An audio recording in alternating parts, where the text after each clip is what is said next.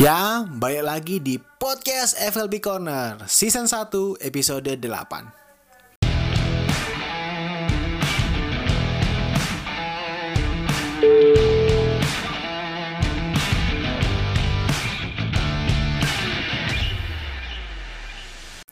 Masih bersama Om Kristi di sini dan kali ini tidak ada Febri, tidak ada Rizky ya, karena Febri sedang sibuk untuk menjalankan bisnisnya es kepal dalgona dan Rizky juga sedang sibuk untuk meningkatkan performa PUBG-nya dia gitu ya. Jadi mereka lagi di rumah masing-masing dan saya juga lagi di rumah. Tapi kali ini kita akan berbeda nih. Kita akan sistem LDR gitu ya. Long distance recording. Nanti saya akan coba kontak salah satu sobat FLP dan nanti kita akan coba akan coba akan sharing ya tentang temanya adalah the new normal. Bagaimana kita tuh hidup di kebiasaan yang baru di dunia sekarang ini. Oke, stay tune. Kita coba dulu telepon talent kita hari ini. Bersama siapa dia? Yuk, kita coba calling dia. Oke, kita coba ulangi dengan nomor yang lain. Karena nomor yang Anda tuju sedang tidak aktif atau berada di luar jangkauan. Biaya Rp460 per menit. Hmm, hmm, hmm, siap, siap, siap. Thank you informasinya. Guys, nomornya tidak aktif. Kita coba nomor yang lain dulu ya. Semoga masuk. Oke, masuk ternyata.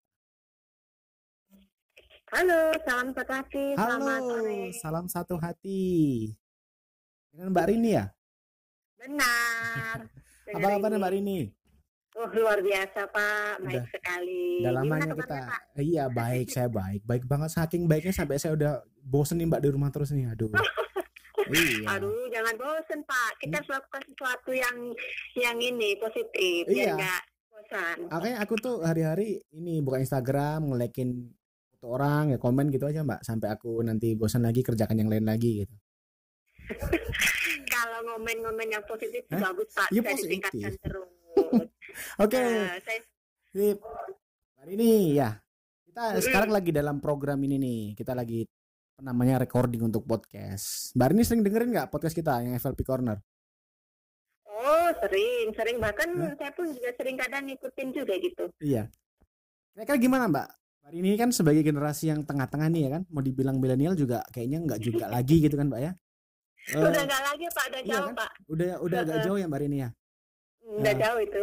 Kira-kira kalau ngikutin perkembangan zaman sekarang nih gitu kan. Dulu kalau dulu kan Mbak kan, dulu kan training itu kita pasti ngundang orang untuk datang ke main dealer gitu kan. Harus ke datang ke Mm-mm. KRO gitu. Sekarang Mm-mm. udah nggak lagi Mbak. Oh, Gimana tanggapannya tuh? Kalau tanggapan Rini itu Pak ya, Hmm. itu sih sebenarnya sih ada ada nilai positif itu Hmm. bagus. Hanya ada juga sih kurangnya. Kenapa?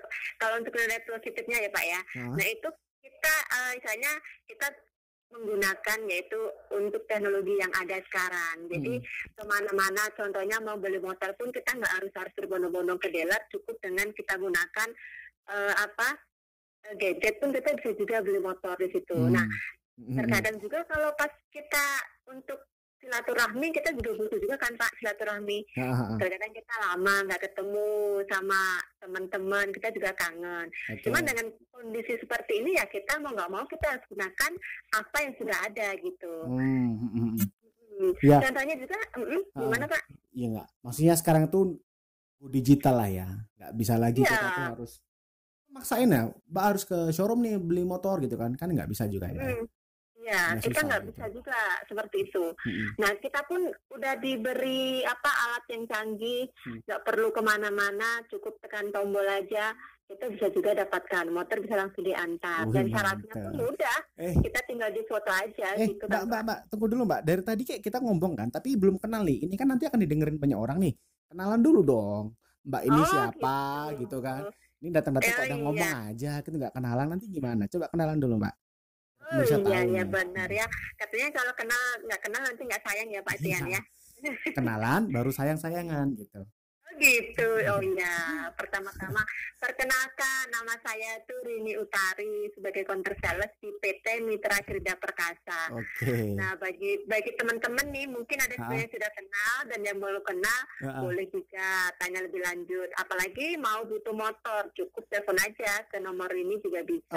Oh, Kebetulan Mbak, pendengar kita juga sama-sama penjual nih. Jadi Mbak menjual kepada Oh, penjual. Iya, tapi nggak apa-apa Iya. ya. Namanya sales tuh nggak boleh ini dong, nggak apa namanya nggak boleh menyerah ya. Siapa pun yang penting mana tahu kan mau beli gitu Mbak ya. Iya, ya kita kan harus gunakan itu Pak teori yang satu meter itu Oh Pak. satu meter. Pak. Mbak Rini sales counter baru ya Mbak ya? Saya Pak, baru Pak. Baru. Ya, kira-kira baru Baru 13 berapa? tahun sih Pak. Baru Baru 13 tahun ya Mbak ya? Iya. Baru 13 tahun. Iya. Oke. Mbak Rini ini saya coba ceritakan dulu Mbak Rini ya kepada pemirsa saya. Jadi Mbak Rini ini salah satu teman atau sobat FLP yang cukup senior, bahkan juga termasuk senior banget lah ya Mbak ya. Udah berapa Mbak kerja di Honda? 13 tahun, 14 tahun, 15 tahun? 13 tahun. 13 tahun Pak. 13 tahun. Itu kalau diukur manusia 13 tahun itu udah masuk SMP, Pak. Oh iya Pak, seumur anak saya, anak saya ini udah kelas 1 SMP Pak. Udah satu SMP ya. Ya, sampai rambut memutih pun karena di Honda aja nih Pak. Masa sih? Tapi dulu sebelum di Honda ada ada pernah sempat kerja di tempat lain gitu, Mbak? Ya dulu pernah sebelum di Honda saya pernah kerja di PT juga, Oh, anak di Batam maupun juga Pak saya. Iya. Oh iya. Ya, udah banyak sih kita ada Ya, memang kayaknya dulu kan, Mbak kan dari Jogja nih kan. Pasti ke Batam itu pasti dulu tujuannya merantau untuk cari kerja pasti. betul cari Iya, kerja. gitu. Pasti kayak gitu ya. Dan akhirnya Iya, saya- dan akhirnya cinta sama Honda dan 13 tahun itu wow, itu kayak bukan ini ya waktu yang sebentar loh Mbak ya. Itu butuh Iya. konsistensi gitu. Kalau dihitung-hitung Mbak suka sama dukanya lebih enak lebih banyak yang mana? Lebih lebih banyak sukanya lah Pak kalau dikerja di Honda ini. yakin Yakin. Jadi gini Pak, soalnya kalau untuk dihitung suka duka itu udah satu paket Pak ya. Untuk dukanya itu memang sudah satu paket, Oh, yaitu eh, itu salah satu penyemangat kita juga kita menghadapi suatu duka yang terkadang sama konsumen. Dari situ kita bisa bisa ini apa mengerti sifat satu sama lain konsumen itu seperti apa. Ah, Nah itu dari kita juga bisa setiap kali ketemu konsumen tuh dari situ untuk belajar lagi. Oh ternyata seperti ini ya. Memang rambut sama, cuma kan sifat orang itu berbeda-beda atau Pak Tian. ah, iya iya Nah benar-benar itu, nah itu justru saya lebih apa ya? Kalau saya bisa menaklukkan konsumen yang sifatnya keras, itu Hmm. salah satu kebanggaan loh Pak. jadi kalau Iya. jadi ini ya Mbak ya Eh, kenapa bisa sampai tiga sampai 13 tahun ya tahun ke-13 lah kerja gitu kan pertama Hmm. pasti suka dong sama kerjaannya gitu kan Ya, sukanya di- sukanya. sukunya sukanya tuh diukur dari beberapa hal nih ya kan Eh, misalkan eh, saya suka karena misalkan contoh gitu kan kerjaan saya enak terus insentifnya besar gitu itu suka kalau mbak Rini ini tadi katanya kan suka karena bisa menaklukkan banyak customer yang susah susah gitu ya itu keren banget tuh coba mbak satu satu cerita mbak tentang konsumen yang paling susah mbak biar teman-teman Oh. pada tahu tuh paling susah Pak ya. Jadi yang paling susah dulu pernah saya ketemu nih sama konsumen. Nah selain itu juga kan ada konsumen yang untuk pengambilan BPKB Pak. ah, ah, Jadi pengambilan BPKB itu kan untuk standarnya BPKB kan 3 sampai 6 bulan. Itu tiga dari sampai enam Polda bulan ya. Nah, Ah, 3 sampai 6 bulan. mm. Jadi suatu saat itu eh, kita udah jelasin sama konsumennya. Kebetulan belum ada dua bulan si konsumen itu datang ke Mm-mm. ke, ke showroom. Ya, Jadi ya. seperti pakai- konsumen kebanyakan lah ya nggak sabaran nah, betul, gitu. betul. Nggak sabaran. Dia disuruh duduk aja saya udah. Saya sih ya udah tahu sifat pertama kali ngadepin konsumen ya udah saya tenang aja. Oke. Dia datang pak. Datang itu dia eh, sudah saya persilakan duduk itu tidak mau pakai helm. Ah, ah. jadi dia ngotot-ngotot pak. Marah-marah itu sampai saya itu pernah mau dilempar kursi pak. Waduh. Jadi ya saya pernah dilempar kursi. Kursi yang mana nih? Kursi sofa atau kursi apa? Ahas itu yang besi itu? Kursi kursi tempat duduk biasa yang oh iya yang merah itu ya? Oke. Yang merah itu. Mau Jadi dilempar saya- mbak? Ya ampun. Iya benar Pak. Cuma saya santai aja saya tanggapi sampai teman-teman saya itu udah pada berdiri sigap tuh. Ah, ah. Nanti kalau sampai ada apa-apa, cuman cuma dilihatin aja sampai ada apa-apa, ya udah nanti kita baru maju. Cuman kayaknya hari ini masih bisa lah hadapin. oh. Jadi saya saya udah udah tenangkan, saya Oke. tempat duduk. Ah, ah. Nah, akhirnya saya cross check nih. Ah, Kok kayaknya konsumen ini keras tuh seperti apa ya? ah. Ya udah akhirnya saya kasih tahu, saya jelasin Pak seperti ini ini ini. ini. Jadi usut punya usut itu si motor mau digadekan. ya sudah kuduga Iya, ya kan jadi udah udah digadekan kan iya Pak. Jadi benar-benar terus saya udah gadekan, terus saya kritik juga. Ini kerjanya apa sih kok kayaknya dia nggak ada sopan santunnya. Cuman saya udah tanggapin santai aja. Silakan Pak, nanti saya antar sendiri lah kalau BPKB-nya saya Ah, ah. sudah selesai gitu. iya iya Nah, udah begitu saya cek ternyata dia anggota ini pak anggota kepolisian nah saya di situ Wih. saya kadang merasa agak kecewa juga cuman ya mungkin kan tidak semuanya seperti itu Oh iya iya. Nah, Oknum lah mbak ya. Oknum lah. belum jadi Mm-mm. tidak semuanya seperti itu jadi Iya iya. pas sudah saya cek ternyata itu ya udah saya langsung kontak ke bagian itu yang ngurusin BPKB Mm-mm. dan mereka pun dicek KTP-nya oh ternyata ini jadi dari pihak sana itu langsung telepon ke konsumennya pak jadi Mm. dari situ malah konsumennya tuh malu sendiri memang prosedur seperti itu Eh, kita dijelasin itu sudah prosedurnya akhirnya dia nggak berani ambil di PKB-nya dan saya sendiri yang ngantar ke rumahnya pak Oh iya. malu Iya. juga kan Kadang Nah, jadi ironi mbak ya. Maksudnya mereka tuh di sana sendiri tapi ya ini kan oknum ya kita nggak bicara instansi kan instansinya kan bagus cuman ini kalau ada oknum-oknum yang seperti ini kan juga kadang buat kita juga ya unik banget gitu ya mbak ya Iya benar Dan- unik. ah. Saya kadang ketawa sendiri Pak. Ih ada juga yang seperti ini ya. iya iya iya Padahal harusnya mengayomi gitu ya Iya. Pak ya. Cuman ya itu itu istilahnya saya pun juga oh, makin terbuka. Jadi oh berarti kita bisa bisa milah-milah setiap konsumen itu seperti apa gitu Pak Tian. Seru Oke. juga sih Pak. Mbak Rini, kalau orang Ya. orang lain ya, yang ya mungkin beberapa teman-teman saya di FLP saya gitu kan, kalau orang pernah nah, kasus kayak gini ya misalkan ya, ya kayak gitu kan itu cukup berat lah ya kasusnya ya, karena menyangkut instansi yang cukup besar gitu kan.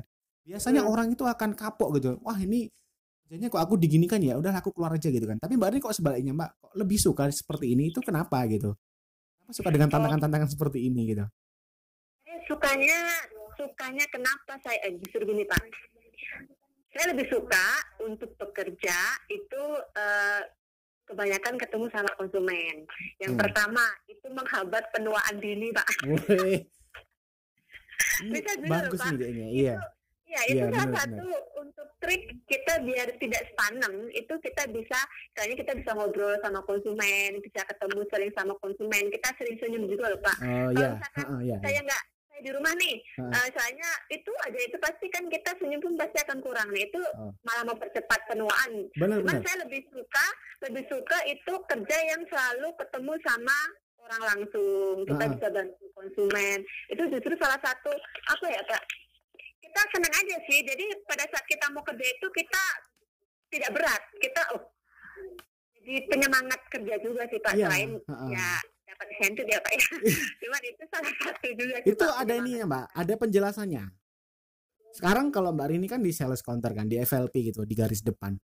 Setiap hari pasti apa sih yang diwajibkan gitu kan? Kalau sama customer itu harus pertama kan senyum kan. Senyum kemudian ramah kalau Hmm. penelitian itu kalau rajin senyum rajin maksudnya eh, kita tuh harus senyum itu kan pasti positif ya mbak ya. Walaupun itu awalnya itu nggak tahu ya mau hatinya tuh muram atau gimana tapi senyum itu kan sudah menggambarkan lo aku tuh berikan kesan yang positif bagi orang gitu kan. Sehingga kalau dalam tubuh kita tuh semua positif akhirnya ya mungkin gitu ya Jadi semuanya tuh organ tubuh tuh juga eh, positif gitu kan. Dan akhirnya Betul. itu tadi dibilang kan penuaan itu lambat gitu ya mbak ya. Ya iya. Iya eh mbak Rini kemarin habis ulang tahun ya? Happy birthday mbak ya. Terima kasih. Kepala Pak berapa mbak sekarang mbak? Udah kepala Hah? udah kepala empat pak saya pak. Kepala empat ya? Wow.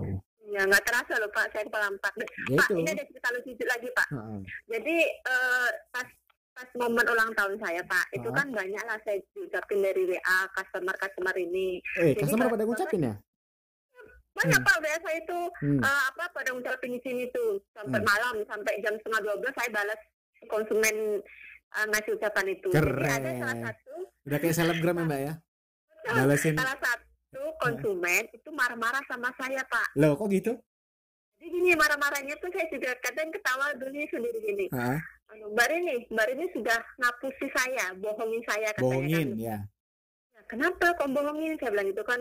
Iyalah Mbak Rini itu ternyata umurnya masih 28 tahun. Kok dibilangnya sudah 40-an, 40-an. Oh, aku tahu, aku tahu. Kemarin si ini kan, eh, si gengnya siapa? Orang Fitri dan kawan-kawan pakai ini ya.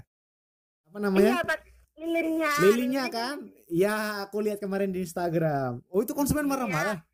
Iya, dikiranya saya saya bohongin Pak. Jadi Mbak Rini tuh mau- Mbak Rini sudah bohongin saya, ngapusin saya. Eh. Umur masih apa 28 dibilangnya 40 40 katanya kan. Jadi dia nggak percaya nggak sampai sampai sekarang nggak percaya apa perlu pak anu saya itu apa ngasih KTP biar biar risanya percaya iyalah masa muka-muka kayak gitu udah 40 ya ampun pak saya itu sudah tua Wah. pak sudah tuin saya bilang itu Iya iya. sampai iya. sekarang dia nggak percaya pak cuman saya mau ngirim KTP-nya juga nggak enak kan Iya. Niat banget ya. Itu itu ada dua iya. ya, niat banget Tunggu Mbak Rini, kenapa dia marah-marah gitu? Kenapa dia merasa dibohongi Mbak? Emangnya Mbak Rini janjikan apa sama dia gitu? Maksudnya Mbak Rini kenalan, oh saya ini udah tua gitu atau gimana ini?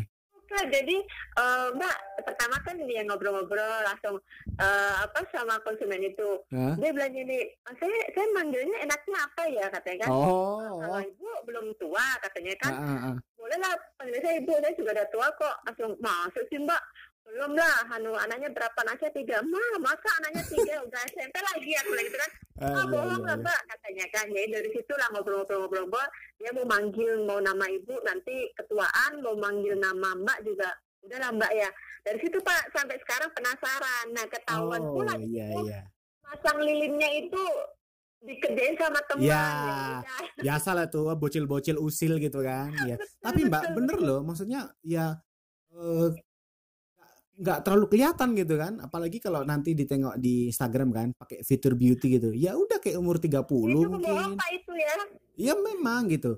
Tapi Mbak, akhirnya pasti apa ya? Eh berarti pekerjaan ini membawa kita tuh menjadi semakin muda ya kelihatannya gitu. Walaupun secara angka itu udah eh, Ya udah udah, berumur ya kan. ya pak ya Nah, jadi buat teman-teman nih kan yang kalau kamu semua pengen awet muda, nah jadi kerjanya juga harus sama customer ya Mbak ya, rajin senyum Iya gitu. betul kita harus bisa menyamakan Carilah konsumen yang suka marah-marah, kemudian selesaikan. Nah, itu itu tips dari Mbak Rini Betul. ya. Jadi Ya, jangan cari kita- konsumen-konsumen yang biasa ya, ya cari yang suka marah-marah gitu kan. Benar, kita sebenarnya Pak, kita harus bisa menyamakan sama konsumen juga dalam arti ya kadang masih banyak konsumen yang lebih muda dari kita, milenial-milenial ya kita kok bisa ngikutin sama kayak cara bicaranya. Oh, Jadi bener nih ngomongin konsumen milenial gitu kan, Mbak. Ini Mbak Rini kan udah di Ah. persimpangan nih. Mau dibilang milenial juga nggak bisa ya kan? Ya tetap Ya. mau nggak mau ini generasi X ya, generasi mak-mak biasanya gitu. Ya ini Ibu-ibu, udah mama nih gitu Pak. kan. Ha. Ya, pengen kita tanya Mbak Rini, situasi Mbak Rini itu kerja di 13 tahun yang lalu misalkan atau 10 tahun yang lalu misalkan dengan kerja sekarang. Ini kita bicara kerja sekarang ya Mbak ya. Mungkin sebelum ada Covid inilah. Bedanya di mana Mbak? Zaman untuk dulu. per nah ini ini menarik sekali nih Pak. Kalau Hmm. untuk perbedaan antara yang belum COVID sampai yang sekarang COVID Hmm. itu sih kita belajar dari pengalaman Pak. Nah kalau pada saat kita sebelum COVID kita untuk sama konsumen sih meskipun kita sudah care itu belum maksimal care-nya contohnya cara kita untuk eh, kayak menghubungi customer itu kita pasti agak berkurang karena Oke. kita orang nggak ngubungin aja kita itu udah banyak didatengin kok sama konsumen Ha-ha. untuk untuk ter- apa eh, setelah covid ini Hmm. itu justru ini apa kita lebih ini pak ambak apa lebih mendapatkan apa ya eh, pengalaman yang kita kita temukan selama covid yang pertama kita bisa menyapa say hello sama customer yang lama-lama kita Oh Jadi, iya iya iya. Nah, kalau dulu kan kita istilahnya untuk eh, ngubungin konsumen itu kita ini paling cuman berapa berapa orang sih kita hubungin. Kalau Oh, sekarang kan sampai 20 sampai 30. Nah, benar-benar. dari situ oh iya, kita Hmm. lebih banyak Pak ngubungin konsumen dari situ dan kita pun ini loh Pak. Apa ya? eh setiap kali kita telepon konsumen dan konsumen mendapat responnya, "Oh, halo Pak, Iya, iya. ini Pak, Ha, ha. ini hari ini." Itu justru kita bisa ngobrol lama Pak ngobrol ya. lama dengan ber- pastikan bapak tetap jaga kesehatan ya jadi dia merasa di- diperhatikan sampai ada juga yang customer itu ambil beli motor lagi karena merasa dia sudah diperhatikan sama kita Oh, ada yang 13 tahun pak apa eh, 2013 itu Hmm. dia ngambil motor dan Rini telepon itu ada yang ngambil lagi loh pak dengan Oh. istilahnya kita Ya. telepon seperti itu Mm. Benar-benar mantap gitu kan. Tapi kan Hmm, Rini kita- gini, maksudnya gini. Dari dulu kan juga kita juga sering telepon gitu kan, karena kan juga kita dari dulu kan jalankan CRM juga. Tapi kalau zaman sekarang ini, maksudnya waktu-waktu terakhir ini kan, pasti Ya. kan cara cara komunikasinya Mbak Rini dengan konsumen pasti beda dong. Kalau dulu mungkin lebih banyak walk-in ya, maksudnya di M4 Ya. itu kan banyak walk-innya. Sehingga nanti untuk untuk telemarketing itu mungkin ya kalau pas lagi senggang, senggang gitu ya Mbak ya. Maksudnya kalau pas lagi senggang nanti ada waktu untuk telepon. Tapi sekarang kan mau nggak mau kan kita harus lebih banyak Dan Betul. dan komunikasi kita kan kalau telepon konsumen kan nggak ya nuwun permisi kan nggak nggak langsung nodong jualan gitu kan mbak Ya, akan tanya ya, kabar saya tanyakan. ya Dan biasanya sih kalau telepon sih Pak, saya justru ini, halo, misalnya kita awali jangan langsung nodong Pak. Hmm. Kalau nodong pasti orang itu emosi Pak. ya Uh, ujungnya. beri belas aja ada- susah gitu kamu suruh beli motor gitu ya Nggak, ya kan tahu orang lagi covid suruh beli motor. Nah kayak nggak gitu tuh Pak. Kalau tahu ya kan THR nggak cair kamu suruh beli motor gitu ya, pak ya Masih Iya, gitu, gitu. motor aja nggak dipakai. Nah pasti Ah, jawabannya ah. seperti itu. Iya, iya, Cuman iya, kita iya. istilahnya Ah, benar, tanya dulu, Pak, eh, masih ingat Pak dengan saya Rini? Oh iya Mbak Rini, gimana? Terus tanya kita gimana Pak kabarnya, sehat kan? Oh iya motornya yang lama masih dipakai Pak, masih sering servis. Kayak kayak gitu dulu, Ah, ah, tetap ah. jaga kesehatan. Nah ujung-ujungnya pasti larinya nanti nawarin motor juga sih Pak. iya Iya kan? ya kalau gini iya kan namanya gini mbak sama lah gitu kan kita Ya. ketemu orang baru gitu kan tiba-tiba disodorin brosur kan ya eh nanti dulu lah gitu kan Ya tapi kalau betul. ya kalau ini kan kawan lama gitu kan udah pernah kenal dulu oh mbak ini dulu yang jual motor itu ya gitu kan. Ajak ngobrol Iya, sehat-sehat Kalau udah nyambung udah nyaman ya kan dia nggak merasa Iya. diganggu kan pada akhirnya bisa gitu kan. Rebut Iya. hati itu kan nggak langsung ya mbak ya. Nah kadang-kadang betul, ini kadang-kadang ini yang menjadi bumerang buat kita mbak. Kita kan sini dipaksa istilahnya dipaksa gitu ya. Sekarang Golkin juga turun kemudian salesman juga disuruh canvassing nggak bisa gitu kan mbak ya. Kemudian buka arusnya juga nggak bisa. Kan mau nggak mau kan kita telemarketing tapi Betul. kebanyakan bisa mbak E, masuknya itu nggak smooth gitu jadi kayak itu hard selling gitu kan tiba-tiba nodong yang terjadi adalah respon konsumen ya ngapain kamu nawarin motor ke aku orang aku susah kok gitu ya karena apa karena Hmm. ujuk-ujuk langsung mbak nawarin produk ya. Hmm. Ya. berarti kan kan dengan cerita mbak Rini tadi sebenarnya dengan ngobrol pun bisa loh tapi ya kita nggak terlalu berharap dia akan. Menerima gitu ya mbak ya menerima apa penawaran Betul. kita tapi paling nggak kan ya udahlah say hello dulu Iya.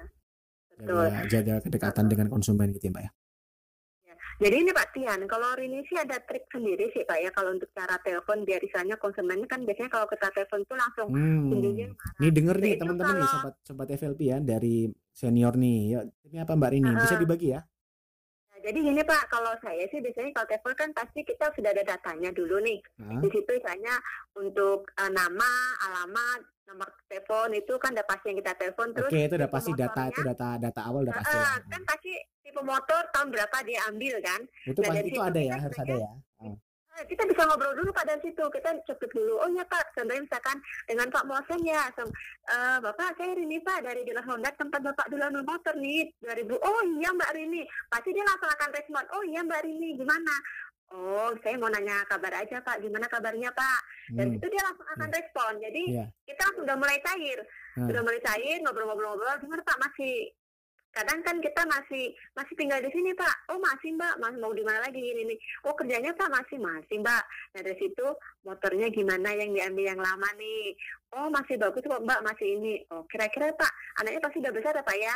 Oh iya. Kalau umur tiga kan pasti udah ada nih pak. Kita lihat dari nada suaranya pun pasti oh ini bapak-bapak ini. Nah kita tanya aja Hmm. pak kira-kira mau nambah motor lagi nggak? Nah dia nanti ketawa tuh. Iya. kalau misalkan kayak gitu kan dia langsung cair nih. Iya. oh mbak Rini ada Hahaha, gitu ya ketawa ya. gitu. Ketawa bapak-bapak ya. kalau kita langsung todong, udah dah, eh, nggak mau terima lagi pak, pasti Iya. kayak gitu. Jadi nanti dia Di ngobrol. blok nomornya Mbak ya. Aduh, sayang banget nih. Hmm, Itu sayang banget Kayak lah gitu. kalau sampai kita tuh dianggap sebagai pengganggu tuh sayang gitu kan. hmm, bener Iya pak. kan? Bener kan? Sampai ada temen itu yang dengar, mbak kok kamu kalau telepon kayaknya udah kenal, udah akrab banget sih.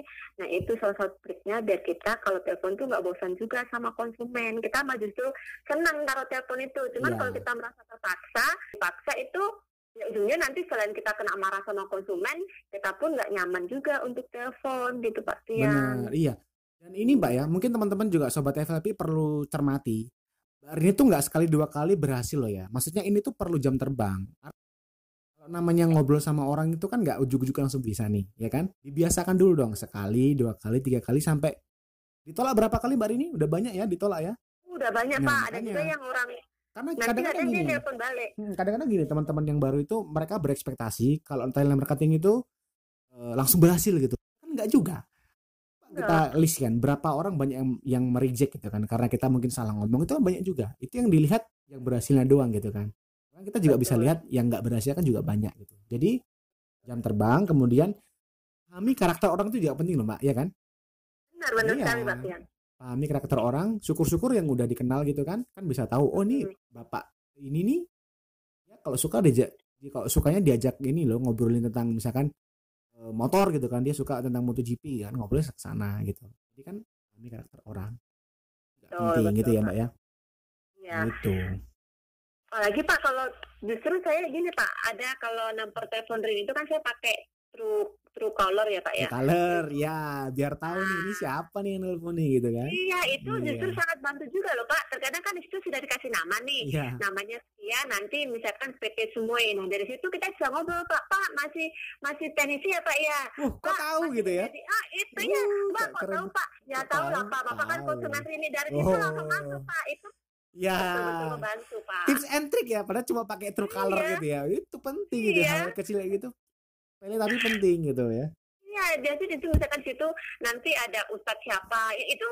justru kita lebih enak ngomongnya Pak. Ba- Hmm. Misalnya kita langsung, oh ya eh, pagi Pak Ustadz. Nah itu udah langsung, oh siapa ini Mbak Rini? Oh Mbak Rini yang ini. Ah, kita langsung bisa ngobrol, bisa Hmm. percaya. Nanti ujungnya ya kita jualan juga masuknya tuh Pak Tian. hmm, ya, ya. Kalau ada mau teman, ada ini nanti bisa Pak. Oh iya saya, saya simpan ya Mbak nama telepon Mbak Rini. Nah gitu. Oke, Itu itu ya sedikit tips and trick dari Mbak Rini. Mbak Rini, ini kan sekarang kan kita sudah masuk di namanya orang-orang bilang itu ya. Kita tuh di sekarang di zaman new normal. Maksudnya sesuatu yang normal yang normal yang baru gitu kan. Hmm. Kita pernah nggak sih dulu gitu kan kalau namanya disuruh training, meeting itu pakai handphone gitu Mbak atau Zoom meeting itu kan pernah kan zaman dulu ya pernah sekali dua kali gitu kan. Ya, Ya, kita risih gitu. Coba saya ngundang Mbak Rini sama tim-tim MKP, tim-tim yang lain. Yuk kita training lewat handphone.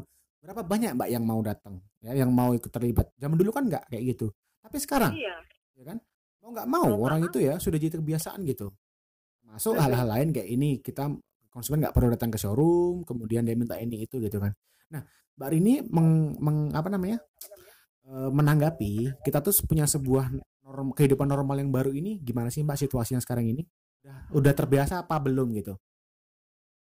Kalau untuk bagi Rini sih ya pertama-pertama pasti akan merasa aneh ya Pak ya. Ya, pasti Akan dulu aneh. aneh. Iya Ini aneh. kan udah dua bulan gini ya, udah dua bulan sejak dua bulan apa tiga bulan ya? Udah masuk ke tiga bulan lah sejak dulu kasus yang pertama itu di Indonesia itu. Mm-mm. Kan udah masuk ke kehidupan yang baru lah bagi kita ini kan, sesuatu yang baru Iya. ini.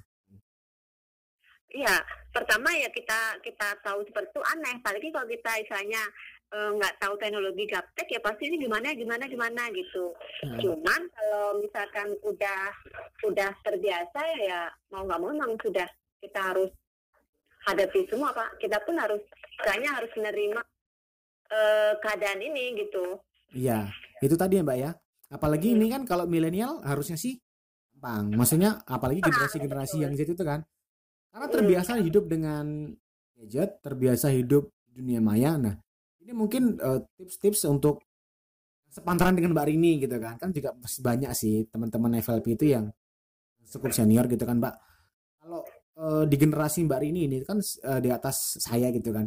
Maksudnya eh, gimana sih biar bisa survive Mbak untuk di kehidupan sekarang ini, terutama ya kehidupan di pekerjaan kita dong gitu, Mbak. Hmm, kalau kalau bagi Rini Pak ya, itu salah satu pengalaman Rini itu justru rasa senang lah Pak. Karena istilahnya dulu, istilahnya kalau untuk masalah gadget apa kan kita belum terlalu terlalu paham juga ya. Namanya Ha-ha. kita umuran Rini itu pasti agak gaptek gitu ya Pak. Beda dengan anak milenial sekarang iya, pada hari-hari gitu. Heeh. Cuma dari situ kita juga bisa belajar loh Pak. Dari situ kita juga belajar untuk manfaat gadget yang sekarang ini mau nggak mau kita harus terima karena itu memang sudah salah satu eh, apa ya kayak udah mulai membudaya Pak. Apalagi istilahnya untuk anak-anak milenial kan udah semuanya tuh gadget semua. Ah, kita mau nggak mau iya. harus harus bisa menerima dan mengikuti alur mereka juga sih Pak. Iya, ya. Jadi maksudnya gadget ini ya jangan cuma sekedar WA dan Facebook aja dong. Maksudnya hal-hal lain yang sekiranya konsumen itu pakai gitu kan. Kita bisa ngikutin ke sana gitu ya, Mbak ya. Betul itu Ah. justru istilahnya sangat membantu juga dalam kita bekerja. Kalau dulu kita cuma sebagai penonton setia aja apa sih kayaknya eh, udah canggih banget. Cuman kita mau nggak mau kita harus terjun juga. Dari Hmm. situ kita pun bisa jualan dari gadget situ. Kita Oh. bisa share juga apa yang dulu yang kita nggak tahu kita jadi tahu dan itu salah satu untuk nilai plus kita untuk satu positif juga Oh, untuk iya. kita menunjang pekerjaan kita Patian. Dan ini kan sekarang ini kan kita semua tahu lah Mbak, mungkin memang kita juga sedang tergerus ya semua bisnis kita, penjualan kita di sini kan. Eh, Mm-mm. gimana Mbak ya, biar kita itu tetap bahagia, kemudian kita tuh tetap bisa menjalani kerjaan ini dengan baik itu kira-kira dari Mbak Rini ada wejangan nggak gitu? Untuk saya juga sih, mungkin di sini karena Mbak Rini lebih senior kan, saya minta wejangannya lah. Kan tadi kan sudah hidup dengan bahagia kan Mbak. Kira-kira kalau situasi kayak gini tuh, kita harus ngapain sih biar kita bahagia gitu Mbak? Yang pertama kita tuh untuk dan kondisi seperti ini yang pertama kita harus syukuri juga sih Pak. Bersyukur dengan ya. adanya ya kita harus bersyukur juga sih Pak dalam Hmm. dalam keadaan suatu apa pun kita tetap bersyukur. Hmm. Istilahnya kita bisa eh, ini apa memetik hikmahnya di balik kejadian semua ini yang Nah. dulunya kita mungkin presentasi kita telepon sama konsumen kita kurang dari Ah. sini kita pun juga bisa untuk apa mengingat kembali konsumen-konsumen lama kita biar bisa datang lagi ke MKP. Kalau saya kalau yang iya, dulu iya. Nah, kalau dulu kan pasti mereka yang yang kayak 2013, 2015 pasti sudah lupa. Di antaranya itu kalau memang nggak tempatnya itu apa eh, dekat di MKP, contohnya bisa di MKP itu pasti mereka masih ingat. Cuman kalau yang jauh-jauh pasti mereka akan lupa. Di mana sih, di mana? Nah, dari situ kita juga bisa untuk mereview orang-orang lagi, Hmm. oh mengingatkan kembali mereka kalau di Oh, MKP itu iya iya iya. bisa Benar-benar. banyak. Jadi diingatkan kembali, Mbak ya. Oke. ingetin kembali Ah. dari situ oh iya ya ternyata dealer aku di sana ada nah siapa tahu nanti ada mau ngambil motor lagi bisa juga hubungi sama kita karena salah satunya kita sudah misalnya eh hello sama dia kita Iya. sudah ter- apa mereka sudah diperhatikan sama kita paling tidak mereka akan mengingat kita kembali pak Hmm, iya. Benar. Jadi nanti kalaupun nggak hari ini kan nanti besok kalau memang sudah selesai ini kan udah membaik ekonominya, keuangan udah membaik, nanti kan balik ke situ lagi gitu kan, Mbak ya. Ya kan gitu. Iya, pastinya. Kalau istilahnya Pak Tony kemarin dibilang gini, itu adalah menabung emosi, Mbak. Jadi kan kalau ibarat kita itu kayak rekening ya, rekening itu kan kalau rekening kita itu kosong, Mbak, kan kita susah gitu ya. Nggak punya duit itu kan susah gitu kan. Nah, bagaimana cara rekening itu terisi ya kan kita kerja gitu kan. Nah, makanya Betul. itu sesuai dengan kita juga. Kadang-kadang kalau emosi kita itu kosong, maksudnya kita tuh nggak punya hubungan baik dengan orang, itu kan kita kosong, Mbak. Kita nggak ada Iya. sesuatu yang orang lain tuh, oh, aku kenal Rini loh. Rini itu adalah orang ini. Jadi Rini itu dikenal sama semua orang di Batu Haji misalkan. Itu adalah seorang jual atau sales counter Honda. Berarti Mbak Rini punya tabungan banyak. Walaupun belum bisa dipetik sekarang, nah pada waktunya nanti kalau sudah sudah semuanya pas gitu kan Mbak, kan nanti akan panen itu ya kan? Gitu. betul, betul. Kalau Pak Tony Iya. bilangnya itu kemarin dia adalah rekening eh, apa namanya tabungan emosi. Gitu. Hmm. Jadi tetap harus diisi dengan cara apa tadi itu, yaitu adalah menghubungi konsumen lain supaya mereka tuh tetap terhubung gitu. Jadi diingat sama kebaikan kita yang diingat gitu Mbak, ya, istilahnya kayak gitu, bukan hal-hal yang Iya, buruk gitu sih. Ya, karena untuk sebagian itu yang yang Rini telepon itu pak ya pasti mereka sebenarnya saya sih pengen mbak cuman ya kita nunggu eh, covid ini dulu lah nunggu covid ini nanti normal lagi nanti saya baru bisa datang ke tempat mbak Rini memang Hmm. seperti itu pak Iya. kebanyakan sih mereka justru dari situ banyak juga yang WA WA dari kan dari di telepon itu nanti langsung tercalling WA mereka langsung tanya-tanya lebih lanjut saya ada keinginan gini-gini cuma nanti selepas covid gitu jadi Hmm. dari situ pun kita sudah ada istilahnya oh bapak ini bapak ini ibu ini ibu ini Oh, gitu sip. Oke, satu lagi Mbak Rini, ini terakhir ya dari saya pertanyaannya. Kira-kira Iya. apa yang Mbak Rini rindukan dari kita nih? Aku tanya ya. Kalau dulu kan sebelum Covid ini kan saya kan dari FLP gitu kan. Honda Hmm. Keper itu sering adakan acara training, gathering itu Mbak Rini apa sih yang dirindukan dari kami Mbak? Ada nggak sih? oh iyalah pak saya rindu- Jujur loh, jujur nih ya kan. ya pasti lah pak kalau kalau yang pertama itu gathering itu memang salah satu oh iya kalau misalkan pas kita nggak ada nih Ah. kita bisa juga ketemu langsung Hmm. sama teman-teman sebatam ini bisa say hello bisa tanya kabar juga nah dari situ eh, apa untuk training training pun kalau sekarang misalnya kalau lewat kayaknya kurang kurang ini juga kurang greget ya kalau greget ya kan? Iya. Walaupun ini mau nggak mau kan jadi jadi kebiasaan kita yang baru ya training online tapi nggak iya greget gitu ya betul Mbak ya. betul Iya iya. Iya. Nah, cuman ya itu kita bisa greget, bisa ketemu, bisa say hello.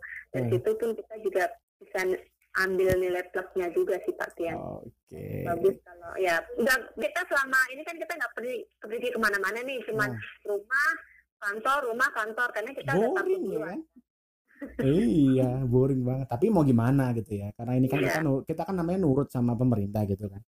Betul, Oke. kita jalani aja lah. Kita hadapi semuanya lah. Pasti Hadapi. semuanya akan berlalu lah Pak.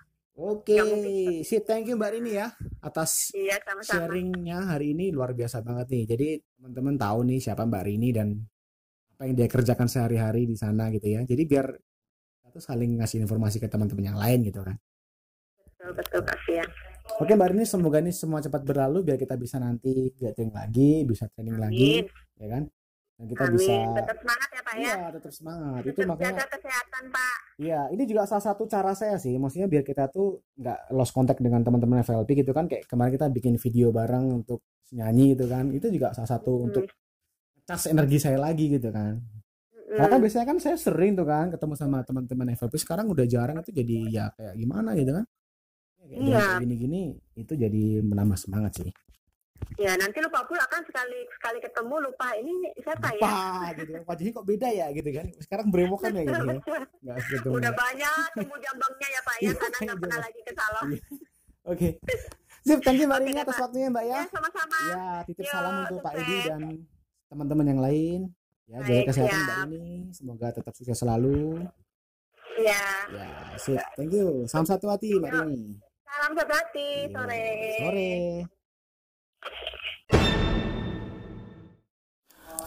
Oke, sobat FLP. Itulah barusan perbincangan hangat kita bersama Mbak Rini, sales counter dari dealer Mitra Keda Perkasa yang ada di Batam. Jadi intinya adalah hiduplah seperti Larry. Siapa itu Larry? Makanya nonton SpongeBob dan pelajari bagaimana Larry itu hidup.